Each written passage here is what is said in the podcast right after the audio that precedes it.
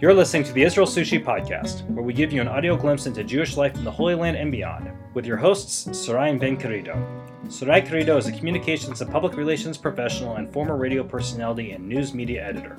She and her husband are Sephardi Jews now living in the land of Israel and are here to share with you their unique experiences and perspectives as they broadcast to you from Jerusalem.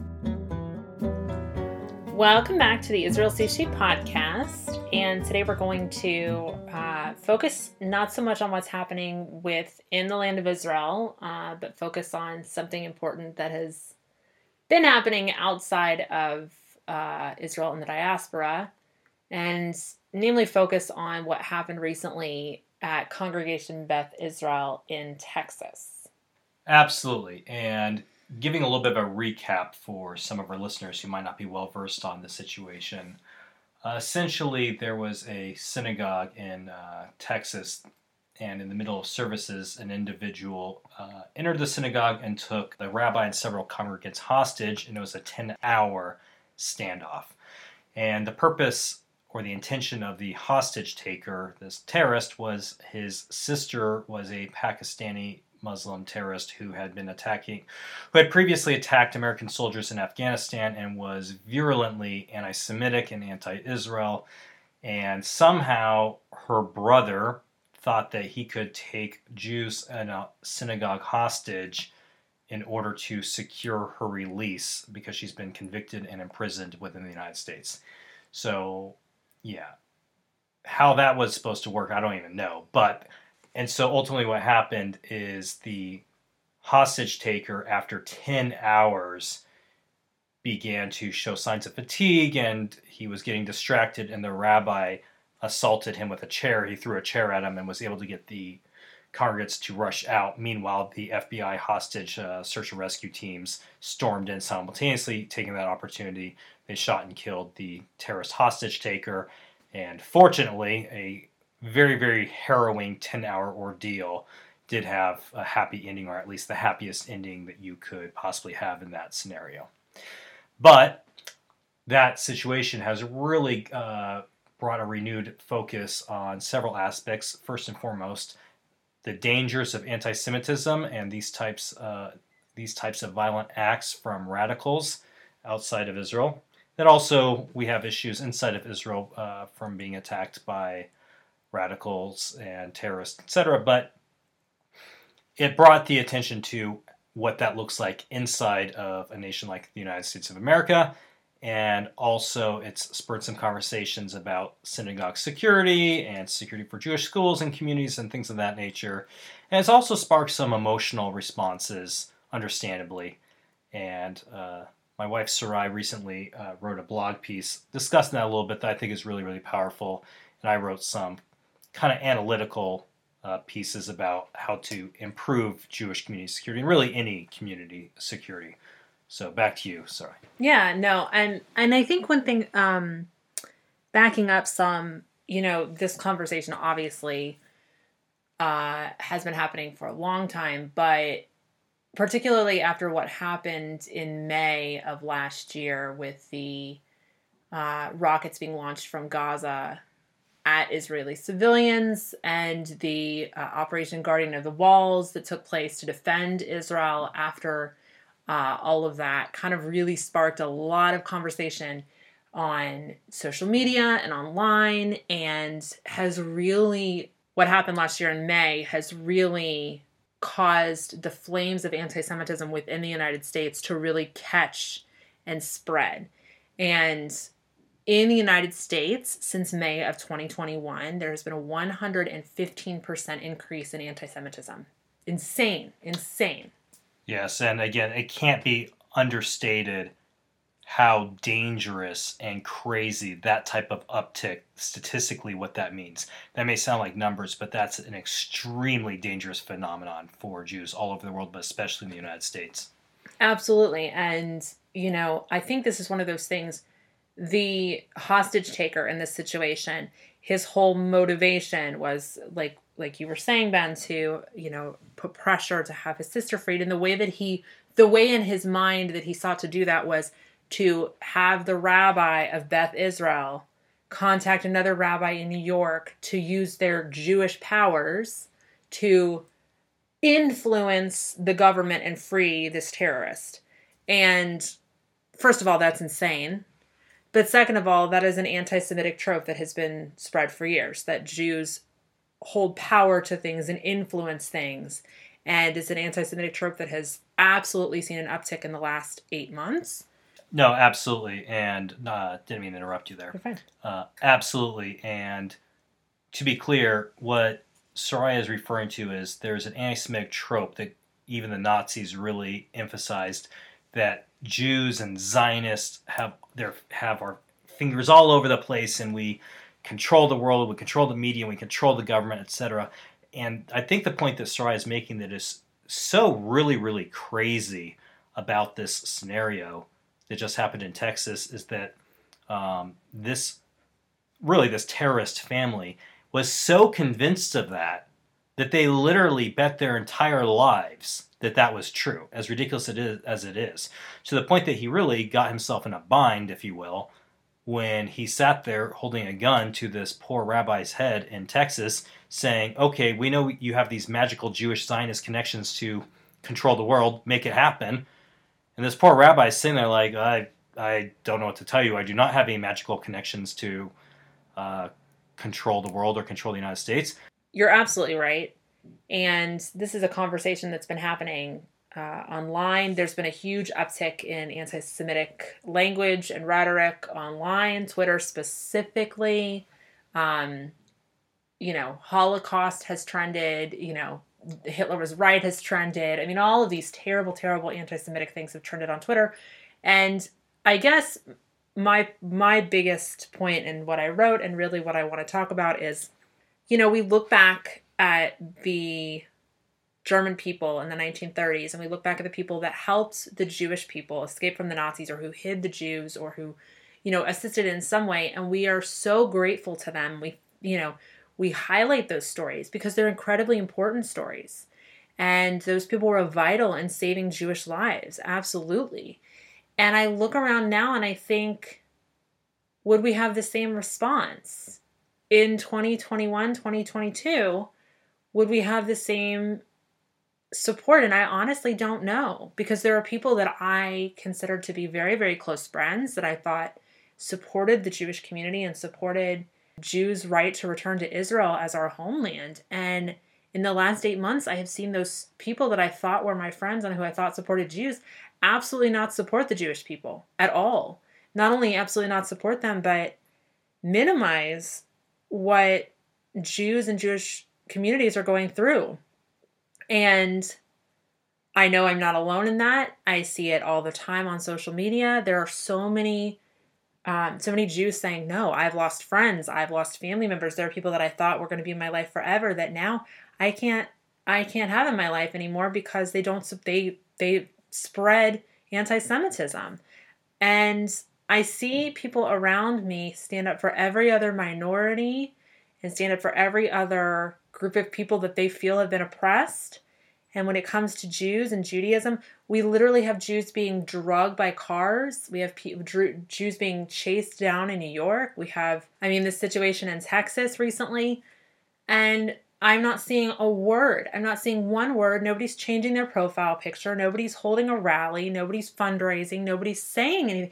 Nobody's even contacting me or their Jewish friend and saying, hey, this is a really terrible thing. What can I do to help? What can we do to be supportive? Nobody's saying that. And that's what I think is uh, it's a terrifying reality, especially for Jews in the United States, because outside of Israel, the United States has been the safest place for Jews uh, for a very long time. And unfortunately, now we've gotten to a point where I don't think that that's the case anymore. 100%. And I have similar thoughts and sentiments. And uh, kind of the way that I would say it is the hypocritical, deafening silence that people like myself and my wife encounter from people that we thought were not just allies but even close friends. That hypocritical, deafening silence is extremely concerning, and it's clear that preconceived ideas and political agendas are shaping the common response in America and even beyond, but especially in America, to full on anti Semitic atrocity. And that's extremely, extremely concerning. Absolutely. No, absolutely. So I think it's a conversation that needs to continue to be had. I think that Jews all over the world need to, and I see it all the time on social media, and I think it's incredible, and I think that it is a job that can never be done enough. But I think the Jews all over the world need to speak up and speak out and be proudly Jewish and not hide their Jewish identity. Uh, you know, for the like, I know people for the first time who had to hide, take their yarmulkes off in New York. It's ridiculous. It's ridiculous nonsense. It should never be happening.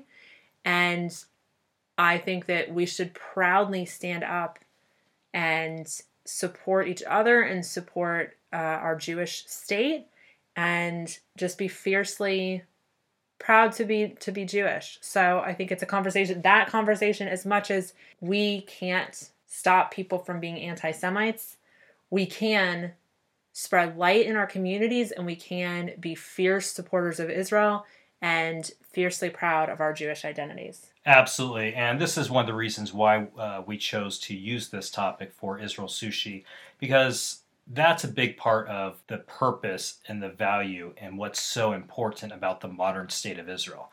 Besides the fact, the all important fact, that the land of Israel is the biblical homeland of the Jewish people, the Jewish people have learned from thousands of years of persecution, and especially with the Nazi Holocaust, that there is no way for us to guarantee our safety unless we are living together in a Jewish state in the land of Israel. And the United States of America is an amazing nation and one of the greatest, if not the greatest, uh, nations the world has ever seen. Absolutely. But there is no guarantee that there will never be anti Semitism in America. And even if it's not state sponsored, just what we're seeing now is a very, very real problem. And that brings us back to the importance of the land of Israel and why every Jewish family really should very carefully analyze if moving to Israel is the right decision for them. From an idealistic perspective, we should all be here. That's not always possible. I get that. There's other considerations with family and everything else. But I really, really believe that every Jewish person should, at the very least, have a strong connection to the land of Israel. And I really, really think that every Jewish family should consider making Aliyah and moving to the land of Israel. I think that they should consider that very, very carefully and perhaps more than they would otherwise. I absolutely agree with you. So we're going to wrap it up in a few minutes, but I did want to talk a little bit about uh, synagogue and school security and security for the Jewish community. First and foremost, for those who are not familiar with my background, I am a veteran of the Israel Defense Force as well as a current reservist in a special forces capacity. I'm also a uh, former security and defense consultant, and although I don't do that anymore at this present moment. For well over a decade, I specialize in providing security services to Jewish nonprofits, synagogues, schools, etc., uh, really on a national level. So I've seen a few things in my experience, and I have some internal expertise and some guidelines. So I wrote a pretty, a relatively lengthy document on some best practices for synagogue and school security and otherwise security for the Jewish community. That can be found at lehavdil.com, L E H A V D I L.com.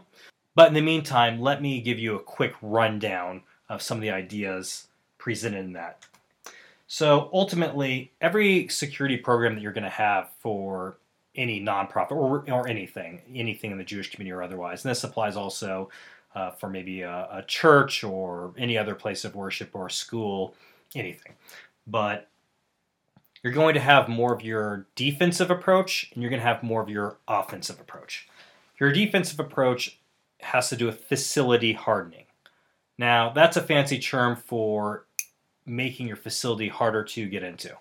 So, for example, if you have a school, uh, it's best to have as many fences, etc., as possible, have gates. If it's an old building like an old synagogue, repair those, uh, repair or replace those flimsy doors and the flimsy locks have a good intercom system that you can buzz people in, uh, etc. So that's the first layer to it.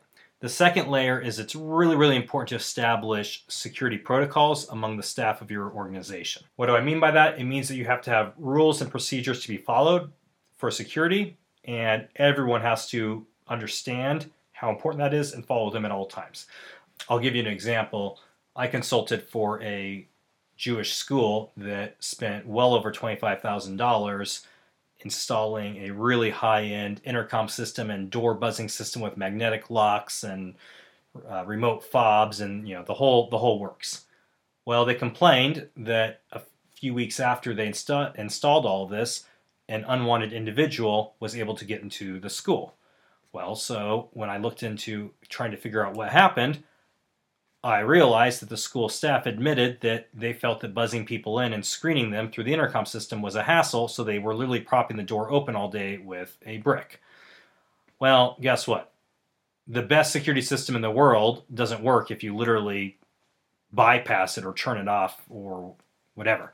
You don't turn an alarm on, it doesn't matter that it's installed. So that may sound obvious, but you'd be surprised how many people don't think in these terms or they emphasize convenience to the point of diminishing the security of your facility. So having those internal security protocols is extremely, extremely important. Another really, really good and effective and very, very inexpensive method of increasing the security of your facility, your school, your synagogue, whatever it may be, is to reach out to your local law enforcement and to figure out ways to establish a community relationship. So, what do I mean by that? in most communities, especially urban areas, you have police officers and uh, police presence patrolling back and forth all throughout the area. And a lot of times they'll literally be driving past your facility. With an invitation, they are usually more than happy to spend a little bit of extra time at your facility, especially if they have a little bit of downtime or between calls to wait in your parking lot, etc. With a, with an invitation like that, there's a high likelihood that they will spend a significant amount of time at your facility. If it's a synagogue, they might even stop by in Shabbat, etc. To be clear, don't count on that as a substitute for armed security guards if that's a decision that you want to make. But if someone who is a threat is eyeing your facility and they see that the police frequently check in, especially when there's people there, such as Shabbat or uh, an evening Torah study class or a women's breakfast event or whatever it may be, that can be a huge, huge, huge deterrent that costs little to nothing. Also, if you really want to ensure that the police officers come by, uh, offer them some uh, food or refreshments like you might have for your Shabbat meal, your Kiddush, that kind of thing can go a long way. Make them feel welcomed. Ma- yeah, yeah. Make, make, them feel welcomed and uh, make them feel like this is a, I don't want to say necessarily like a hangout, so to speak, but if it's a place where they feel like not only are they not intrusive, but they're actually welcomed, it's mutually beneficial, then you might be able to get a large amount of police positive police activity at your facility, which is probably the best deterrent you could possibly have. And again, most of these police officers are patrolling the area anyway, so for them it's not even an inconvenience. And then finally uh, is the issue of armed security. Now, that's a loaded topic with a lot of political ramifications and a lot of strong feelings within the community, both for and against. I don't want to get into that, but it's something that should be considered carefully and objectively by every community to see if it is the right decision for this, their school, synagogue, or whatever the facility might be. My one comment that I will make is that if a Jewish community center does decide to move forward with armed security, it should either be a very competent hired security company or it should be the most competent, responsible, mature, and trained individual possible within the community. You don't want to give it to some wannabe hero cowboy types that sometimes exist in a lot of our communities. You don't want that. So if you are going to do the armed security, it should be a hired professional company or the most mature and trained individual. Uh, maybe if you have a former IDF veteran who goes to the synagogue, maybe you have a uh, army chaplain or some kind of army veteran or a retired police officer, something of that nature uh, is your best bet. I go into this a lot more detail in uh, the piece I wrote. And again, it's available on lehavdil.com. But that gives you a little bit of a snapshot of what we're talking about. And if you're listening, if you found the uh, podcast on Facebook, we'll link the document in the comments of the podcast on Facebook so it's easy to get to. Um, so, yeah, no, I think that's all incredibly important information. And unfortunately, I think this is a conversation we're going to be having for at least the considerable future. But want to thank you so much for joining us today. You can find more about the Israel Sushi podcast on our website, lehavdil.com. Also, follow us on both Facebook and Instagram. And let us know your thoughts. We'd love to hear uh, from you about your thoughts on Israel Sushi. And if there's topics that you think would be of interest to cover, please be sure to let us know. You've been listening to the Israel Sushi Podcast with Sarayan Ben. For more great content and podcast episodes, visit lehavdil.com or find us on social media.